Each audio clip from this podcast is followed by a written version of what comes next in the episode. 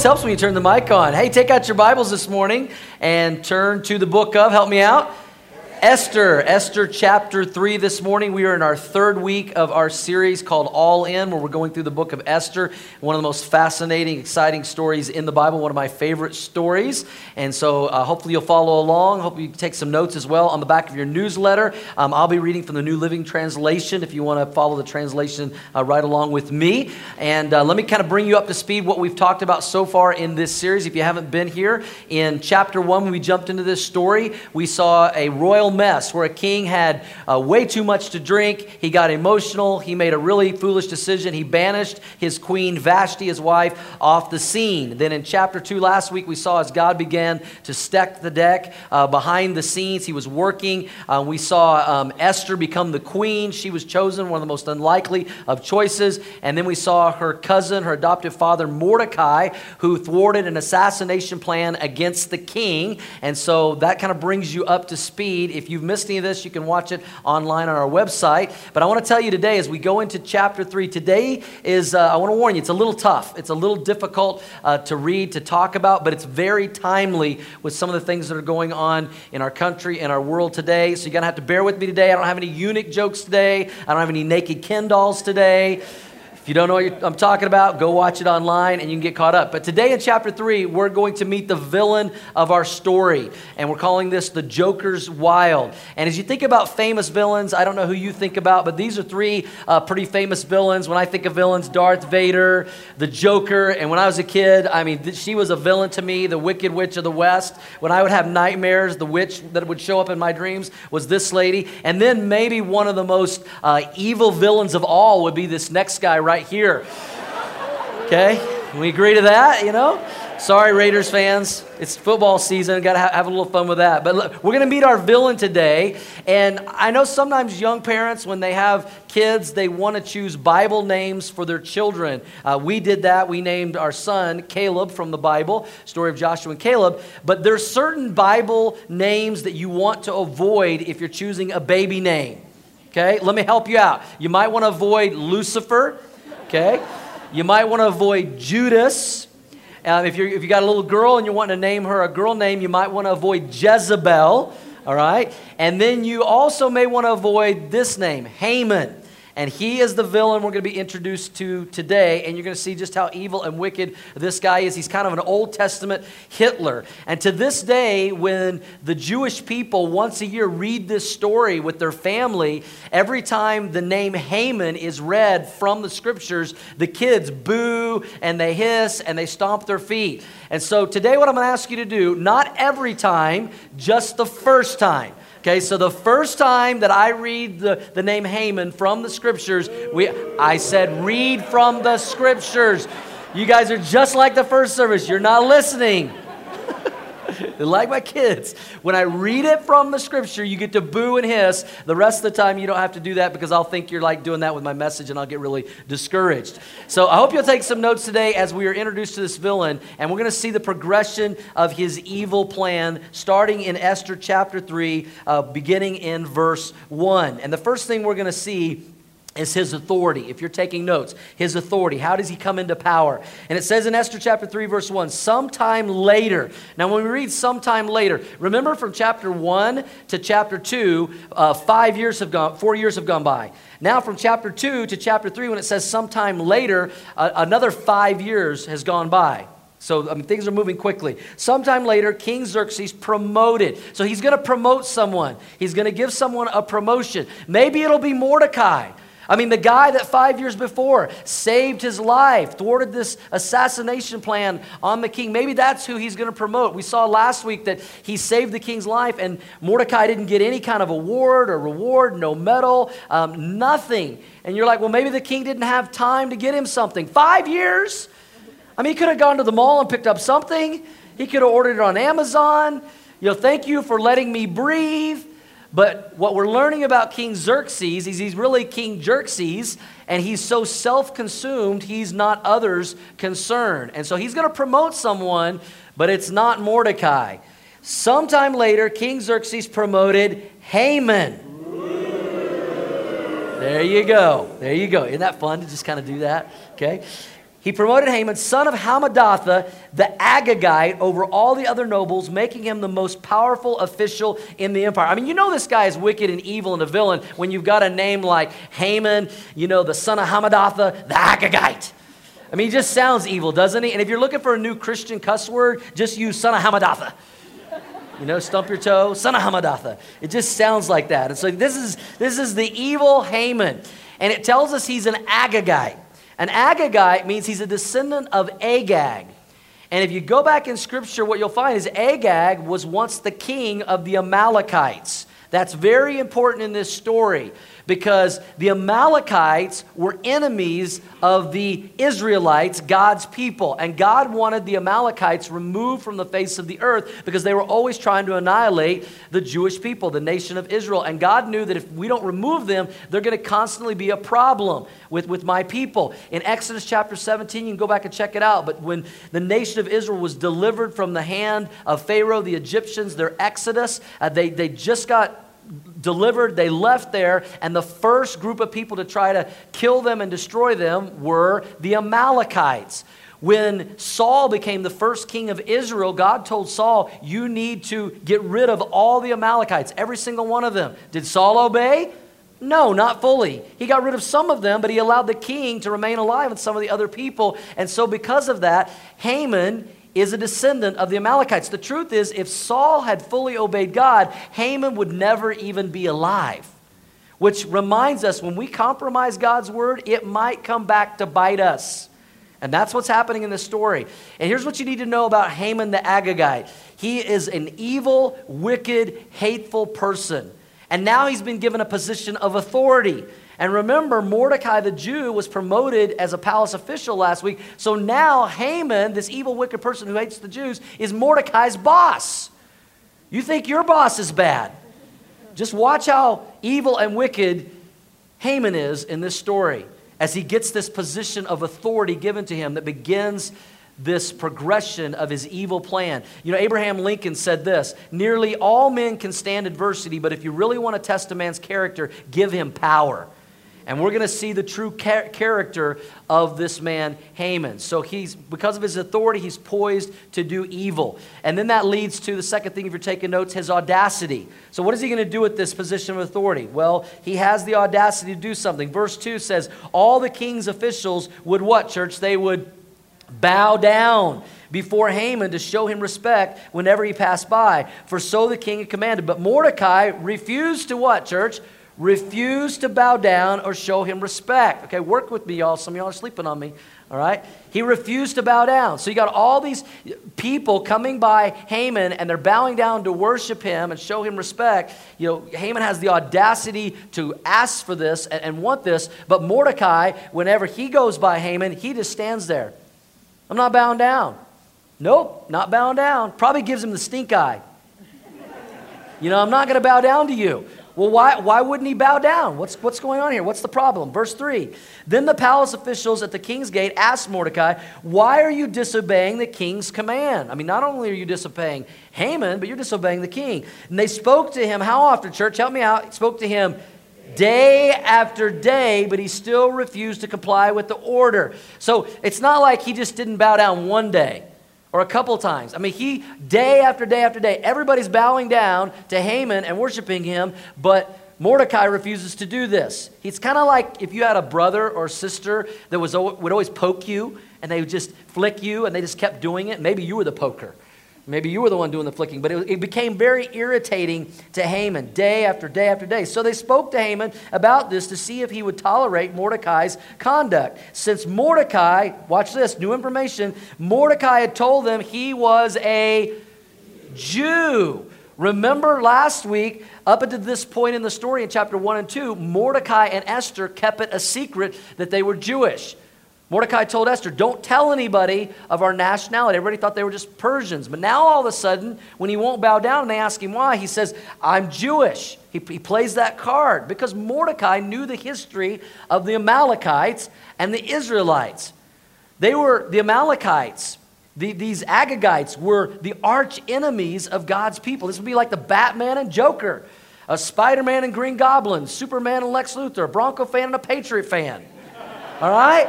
I mean, he's like, I am not bowing down to Haman. He's my arch enemy. And so, what is Haman going to do about this? How's he going to respond? Well, we see his audacity.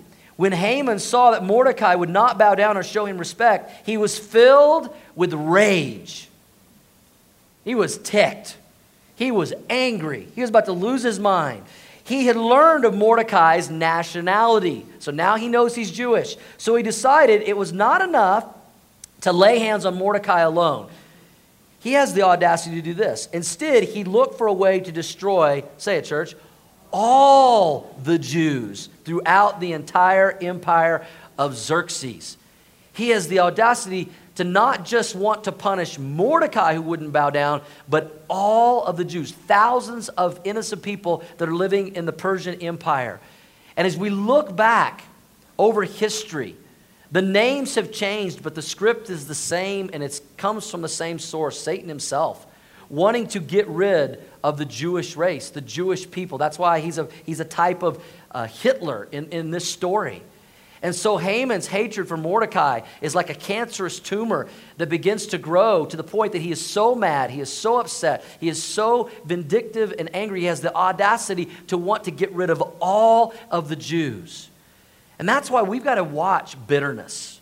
When we allow bitterness to take hold in our life, it can lead us to do some really unthinkable things in our life. That's why it's important we don't uh, hold a grudge against our spouse, against our kids, against our parents, our friends, our, our boss, our pastor, uh, uh against anybody, because bitterness will lead us to do things that are unimaginable. And that's what's happening. That Haman has the audacity not only want to punish Mordecai, he wants to annihilate all the Jewish people. The writer of Hebrews, chapter 12, verse 14, said this about bitterness Work at living in peace with, help me, church, with everyone. Yeah, but you don't know my boss. You, you don't know my neighbor. You don't know my arch enemy. No, the Bible says, as a Christ follower, work at living at peace with everyone. Watch out that no poisonous root of bitterness grows up to trouble you, corrupting many. And that's exactly what's happening in this story with Haman. He has allowed a root of bitterness to poison and take place that now it's going to corrupt many. And so we see the progression of Haman's evil plan, this villain, the joker in our story, starting with his authority and then leading to his audacity. But then, if you're taking notes, this leads to his ability. I mean, how will he carry out this evil plan? Can he make this happen? Well, first of all, what does he do? He selects the day. He selects the day. Look at verse 7. So, in the month of April, during the 12th year of King Xerxes' reign, lots were cast in Haman's presence. The lots were called Purim to determine the best day and month to take action. These lots, they're called Purim or Pur, they're, they're like, kind of like dice today. And the day selected was March 7th, nearly a year later. You know, in the Persian Empire, they, they were very spiritual people, but they weren't following the Holy Spirit. They were following demonic and false spirits. Uh, they were into astrology and horoscopes and all these kinds of things. And so they would roll these dice, they would cast these lots. And Haman was basically wanting to make sure that his false gods were on his side in agreement to, of his evil plan to destroy the Jewish people. And so the lot was rolled, it was cast in April, but it fell in the month of March, nearly a year later. We've seen throughout this story, even though God's name is never mentioned one time in this book, God's fingerprints of providence and sovereignty are all over this story because it's a year later, it gives God an opportunity to do his work. Proverbs 16:33 says it this way, "The lot is cast in the lap, but its every decision is from who, church? It's from the Lord, from the Lord." And so it lands on March 7th. Now, that date may not mean much to you, but it would have meant everything to the Jewish people because that year, March 7th, was the eve of Passover, the most holy date and event on the Jewish calendar to this day, where they would remember and celebrate the Passover that God delivered them. And now you've got an evil, wicked man named Haman that on that date, the eve of Passover, wants to annihilate them. Will God deliver them again? What's God going to do? And you know, scholars have recognized for, for a long time, and theologians, and I agree with it, that Haman is a picture and a type of the Antichrist that's going to show up during the tribulation. Another evil man who's handed the script from Satan to want to destroy all the Jewish people, to commit genocide. But you know what we read in the Bible is God always protects his people. Amen? God always protects his people. So, how's this going to work itself out? So, first we see Haman selecting the day. And then he seeks permission because he can't do this on his own. He's got to ask for permission. Who's he going to ask permission to do this? The king, King Xerxes. I mean, Xerxes. Okay, he's going to ask King Xerxes. He seeks permission. Look at verse 8. Then Haman approached King Xerxes and said, There's a certain race of people scattered through all the provinces of your empire who keep themselves separate from everyone else. Notice he doesn't even tell him what race it is. He says there's a certain race. I mean, this is racism on display right here in chapter 3 of Esther. Their laws, he says, are different from those of any other people, and they refuse to obey the laws of the king. Yeah, their laws were different. They follow the laws of the scriptures.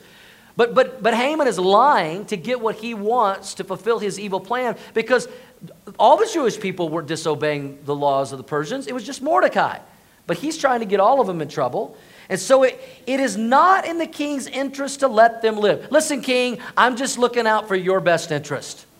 I don't have anything personally involved in this. I'm just, you know, I don't want these people to be a problem for you. If it please the king, issue a decree that they be destroyed, and I'll give 10,000 large sacks of silver to the government administrators to be deposited in the royal treasury. In our terms today, this would be like I'm going to give you $40 million to allow me to destroy all the Jewish people.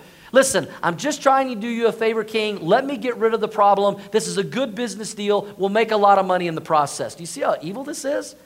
How wicked this is? The king agreed. No questions asked, no investigation. He just goes, okay, sounds like a good business deal. Confirming his decision by removing his uh, signet ring from his finger and giving it to Haman, the son of Hammedatha, the Agagite. I like saying it that way. The enemy of the Jews. The king said, Watch this, the money and the people are both yours to do with as you see fit. Go for it. You've got my permission. You've got my ring. Here's my Visa card. Have at it.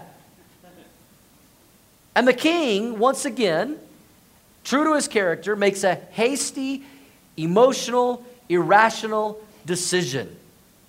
And that's his character. He acts first, and then he regrets it later. And believe me, he is going to regret this decision. He didn't do his homework, he didn't check the facts. Proverbs 18:13 tells us this, spouting off before listening to the facts is both shameful and foolish. When we, you know, if you're in a position of leadership, and, and all of us are in some kind of position of leadership. If you're a parent, you're in a position of leadership. Amen? If you're a teacher, you're a position of leadership. Maybe you're leadership, you know, at, at your workplace. If you're in any kind of position of leadership, make sure you do your homework before you make a decision. Make sure you get the facts. Make, make sure you consult God. Make sure you ask for wisdom. He didn't do any of that. And so Haman selects the day.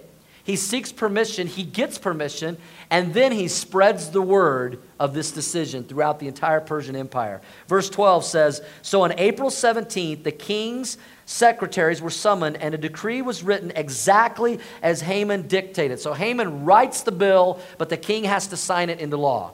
It was sent to the king's highest officers, the governors of the respective provinces, and the nobles of each province in their own script and languages.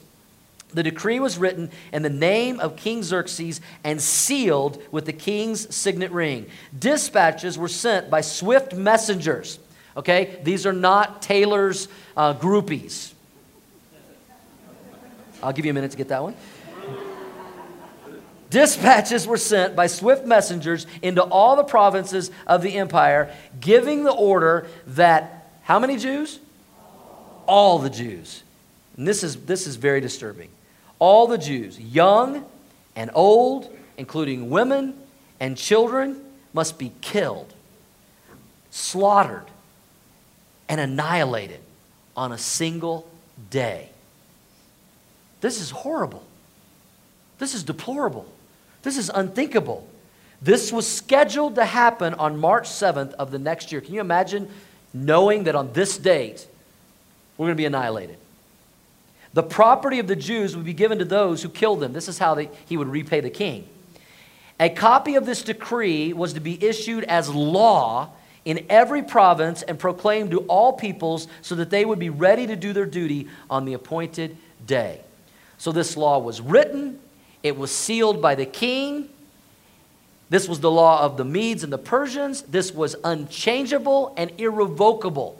And for those of you that don't know the rest of this story, this law does not get changed. The fate of the Jews is sealed. And Haman has the audacity to spread the word through the entire empire. Their empire, the Persian Empire at that time, was about the size of the United States. And let me remind you, they didn't have internet, they didn't have Twitter, they didn't have Facebook, they didn't have email. They had to take this on foot, on horses, to get this law into all the provinces in the entire Persian Empire. That on March 7th, almost a year later, all the Jewish people would be annihilated. Now, let me remind you Mordecai is a Jew. But not only is Mordecai a Jew, who else in this story that we met last week is a Jew? Esther, the queen. The king just doesn't know it yet. She's kept it a secret. I mean, this seems like an impossible situation. The king signs this into law. And humanly speaking, this is an impossible situation. But with God, all things are possible. And God can turn anything around. But how? This law is in place. And let me remind you of this the Messiah has yet to come. He's going to show up about 500 years after this. And let me remind all of us that the Messiah, Jesus Christ, was not born a blonde haired, blue eyed baby. He's Jewish. And if you kill off all the Jews, where's the Messiah going to come from? How's this all going to work out? I mean, what is going on? And so we see the evil plan of this villain, Haman, because of his authority, his audacity, and his ability go into law and into place. And then how does he respond to this? If you're taking notes, then we see his apathy, his attitude toward this, his apathy. Verse 15 says, At the king's command, the decree went out by swift messengers, and it was also proclaimed in the fortress of Susa, the city there. Then the king and Haman sat down to drink. But the city of Susa fell into confusion. So they set this in law that thousands and thousands, maybe millions of innocent people are going to die on March 7th. And what does the king and Haman do? I'll drink to that. We'll just have a drink. You see how apathetic they are. Contrast that to Haman's response, Haman's response to those in Susa. It says they were confused. I mean, these were people in their community in the Persian Empire. I mean, these were their neighbors, these were their coworkers, these were their friends. And they hear about this law and they're like, we don't understand this. We don't get this. What is going on? What is this all about? Why are the Jewish people all of a sudden our enemies? Is there any escaping this? Is there any changing this? This is a hopeless situation. And then what about Queen Esther? I mean, we have a real problem here. Can we agree? Say yes. So, what's going to happen? How's this going to play out? This law is not going to be changed. Well, you got to come back next week to find out. I told you there's a cliffhanger every single week. And it may have something to do with Esther making a decision to go all in or not. And we'll see that next week. But as we wrap this up this week, how do we apply this today? And I had a whole different direction I was going to go to apply this. And then God really began to work in my heart and, and some things that are going on in our country and our world today. And I, I mean, how interesting is it that we made a decision as a leadership team several months ago? We planned months ahead, you know, what we're going to teach on and the studies and the things that we're going to do here. We, we picked Esther. And then we started three weeks ago in the book of Esther. And then of all weeks, we land in chapter three of Esther this week and how interesting the providence and sovereignty of God with some of the things that are going on in our country. We couldn't be in a more timely chapter of the Bible because here we are 2,500 years later, and racism, hatred, bigotry, and prejudice are happening all around us in places like Charlottesville. And here we are in chapter 3 of Esther, and it's all about racism. It's all about genocide. A guy wanting to kill off a race of people that he doesn't like. And I thought, man, we need to address this. We need to take a moment. We need to talk about this. You know, Edmund Burke was an Irish statesman in the 1700s, and he said this The only thing necessary for the triumph of evil is for good men to do nothing. And, and I want to give you today on record, we're videotaping this. This will be on our, our website. I already addressed this on, on Facebook a little bit this week. I want to go on record that you know clearly the official position of the leadership of Orchard Church in regards to some of the things going on in our country. That the KKK, the alt right, the white supremacist Nazi movement is from the pit of hell. It's evil and it's wrong. And I want you guys to know that. There is nothing right about the alt right. And this is not a political statement, this is a biblical statement. There is no room for those types of things in biblical Christianity. And all forms of prejudice and racism and bigotry is an affront to the gospel of Jesus Christ and everything he died for. The gospel is about redemption. The gospel is about reconciliation. The gospel is about love and grace and mercy and forgiveness. And the only race that matters to God is the human race. And that's the only one that should matter to us. The only kind that matters to God is mankind. Can we agree, church? And this needs to be said. It needs to be said in light of some of the things that are happening in our country, and unfortunately, that will probably continue to happen. Let me remind you that John 3:16, probably the most quoted, well-known, memorized verse in the Bible. That's, that's all you need to know. John 3:16 says, "For God so loved the world that he gave his one and only Son, that whoever believes in him would not perish but have everlasting life. Jesus' last command, we want to be our first concern here at Orchard Church. His last command was go and make disciples of how many nations? All nations. All nations. All races. All colors. Baptizing them in the name of the Father, the Son, and the Holy Spirit. Let me remind you about what Paul said in Galatians chapter 3, verse 26. He said to this If you're a Christ follower, if Jesus is your king, he said, For you are all children of God through faith in Christ Jesus. And all who have been united with Christ in baptism have put on Christ like putting on new clothes. There is no longer Jew or Gentile, slave or free, male or female, for you are, help me, church, all one in Christ Jesus. As believers, we're not first brown, black, white, yellow, red. We are first and foremost born again, blood washed children of the living God. That's who we are. That's who we are. And our Heavenly Father shows no favoritism, and neither should we. Neither should we. Our mission here at Orchard Church couldn't be simpler or clearer.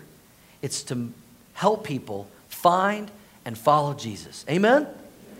And that means all people. All people. One of the things I love the most about Orchard Church that God has done over the last almost 12 years now is you look around this church, and man, we have all sizes, thank God all shapes, all ages. I mean, we, we, have, we have everything from birth to 80s, 90s. We got a, a gentleman that, he's sitting, as a matter of fact, I just, I just saw him. He's, he's sitting in our service right now. I think he's like 98. How old is he? 98 years old. Can we give it up for that? 98. I mean, we have birth to night. Can anybody top 98? 98. He's here most Sundays. He came to our night of worship, man. He was into it. It was awesome. When, when friends of mine come to Orchard Church for the first time, they're blown away. They're like, wow, I thought it would just be all young people. We got all ages, and, and, and this is one of the things I love the most. We've got all colors. We've got it all. And I love that about this church. This is a little slice of heaven on earth because this is what heaven's going to be like. If you don't like the diversity of Orchard Church, you're not going to like heaven. I heard a pastor this week addressing this very subject said it this way. You think about it heaven is a white supremacist hell. Isn't that true? They're going to get up there and be like, dang, there's a lot of different colors up here. I wasn't quite expecting that. The nations are here. You know, John gives us a glimpse of heaven in Revelation chapter 7, verse 9, and here's what he says looking at heaven in the future. He saw, I mean, I love this verse. He saw us in eternity in the future. And he said, After this, I saw a vast crowd, too great to count, from every nation and tribe and people and language standing in front of the throne and before the Lamb. That's what heaven is going to be. And I just, I felt like it needed to be said. It needed to be said. Because the only thing for evil to prevail is for good men and women to do nothing. And it's time we do something. And it makes me sick that some of these groups of people are attaching the name of Christ to it. Saying, well, this is how all Christians think. Not this Christian, not these Christians. Amen? But as we wrap this up, let me take this a step further this morning. Before we condemn Haman for his apathy toward the Jewish people and the death sentence that he had, had been put into law, before we condemn him for his apathy for that death sentence, let me remind all of us that there are billions of people in this world today that because of sin have a death sentence on their life for all eternity. Those that don't know Jesus as Lord and Savior, like many of us do. Let me, let me narrow it down to a five mile radius of Prairie View High School and our new building we'll be moving into in a couple of months. For those of you who don't know this, let me remind you that there are 50,000 people that claim no church affiliation whatsoever within a five mile radius of where we're sitting this morning. And many of those people don't know Jesus. They've never said yes to Jesus. And we, as Christ followers, understand that when someone has not put their faith and trust in Jesus Christ, they don't know Jesus as Lord and Savior because of sin, they have a death sentence on their life. Can we agree, church? They have a death sentence for all eternity. And it's time that we who know Jesus do something about it. That we speak up, that we stand up, that we share the love of Jesus with them. You're going to hear me say this over and over and over as we prepare to move into our permanent facility next door.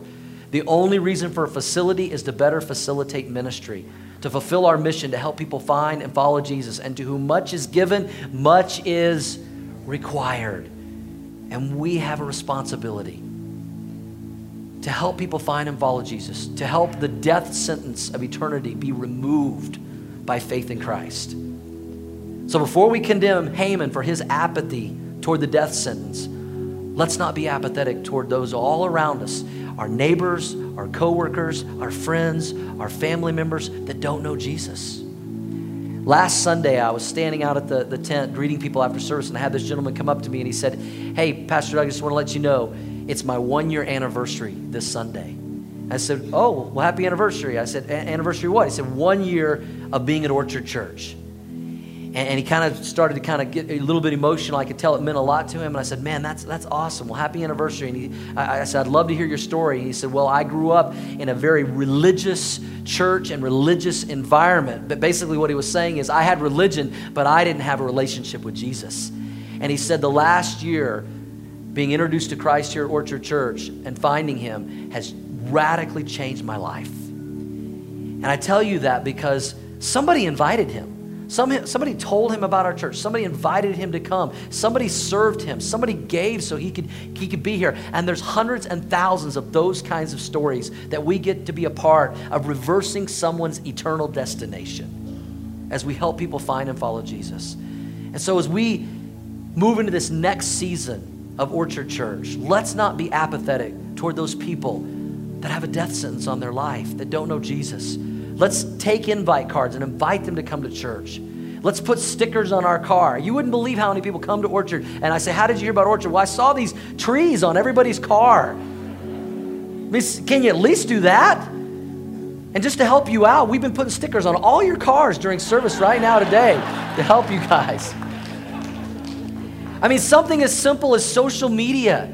I mean, this week, you know, I, I did a Facebook Live and, and it got over 4,000 views talking about racism and some of these things. And, and much of that was because there were over 100 of you that shared that. If you're not on our Facebook page, get on our Facebook page. Share it when we post things. Uh, we hear people now coming to Orchard Church saying, I, I saw it on social media, I saw it on Facebook. Something simple to share your faith.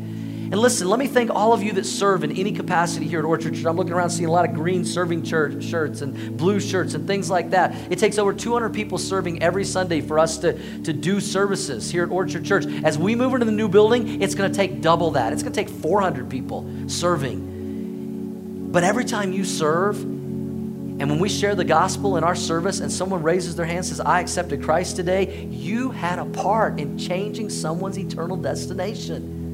Every time you give something, your tithes, your offerings, you have a part in helping people find and follow Jesus. Do you believe that, church?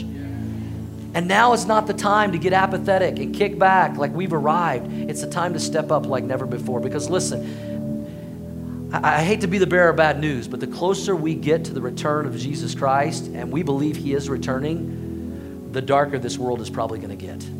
And the hope of the world is Jesus. There will not be peace on earth until the Prince of Peace returns to this earth. But until then, we have a mission. And my prayer for our church is that we would be just as passionate or more passionate about spreading the good news of the gospel of Jesus Christ as Haman was passionate of spreading the bad news of his death sentence. Because we know the answer, we know the truth. And so I, I want to close this service a, a, little different today. If you're a guest, we're so glad you're here today. We're going to do something um, we do not normally do, but I really feel like it would be appropriate. You know, Second Chronicles chapter 7 verse 14 is so relevant to what's going on in our country and our world today. It says, "Then if, help me church, then if my people, not, not, not those people, my people, the Christ followers, if my people who are called by my name will humble themselves and pray and seek my face and turn from their wicked ways, I will hear from heaven, I'll forgive their sins, and I will restore their land. Do you believe that, Orchard Church? And there may not be a more appropriate time than right now to put that verse into practice in our lives, in our church, and churches all around the world that name the name of Christ. And so here's what I'm going to ask you to do I'm going to ask you to put your stuff down for a minute. I'm going to ask you guys to stand. Stand together. And I'm going to ask you to just grab the hand of that person next to you, the closest person. Let's just join hands in a sign of unity for this community, for this country. I know this is freaking some of y'all out. You don't like to hold hands.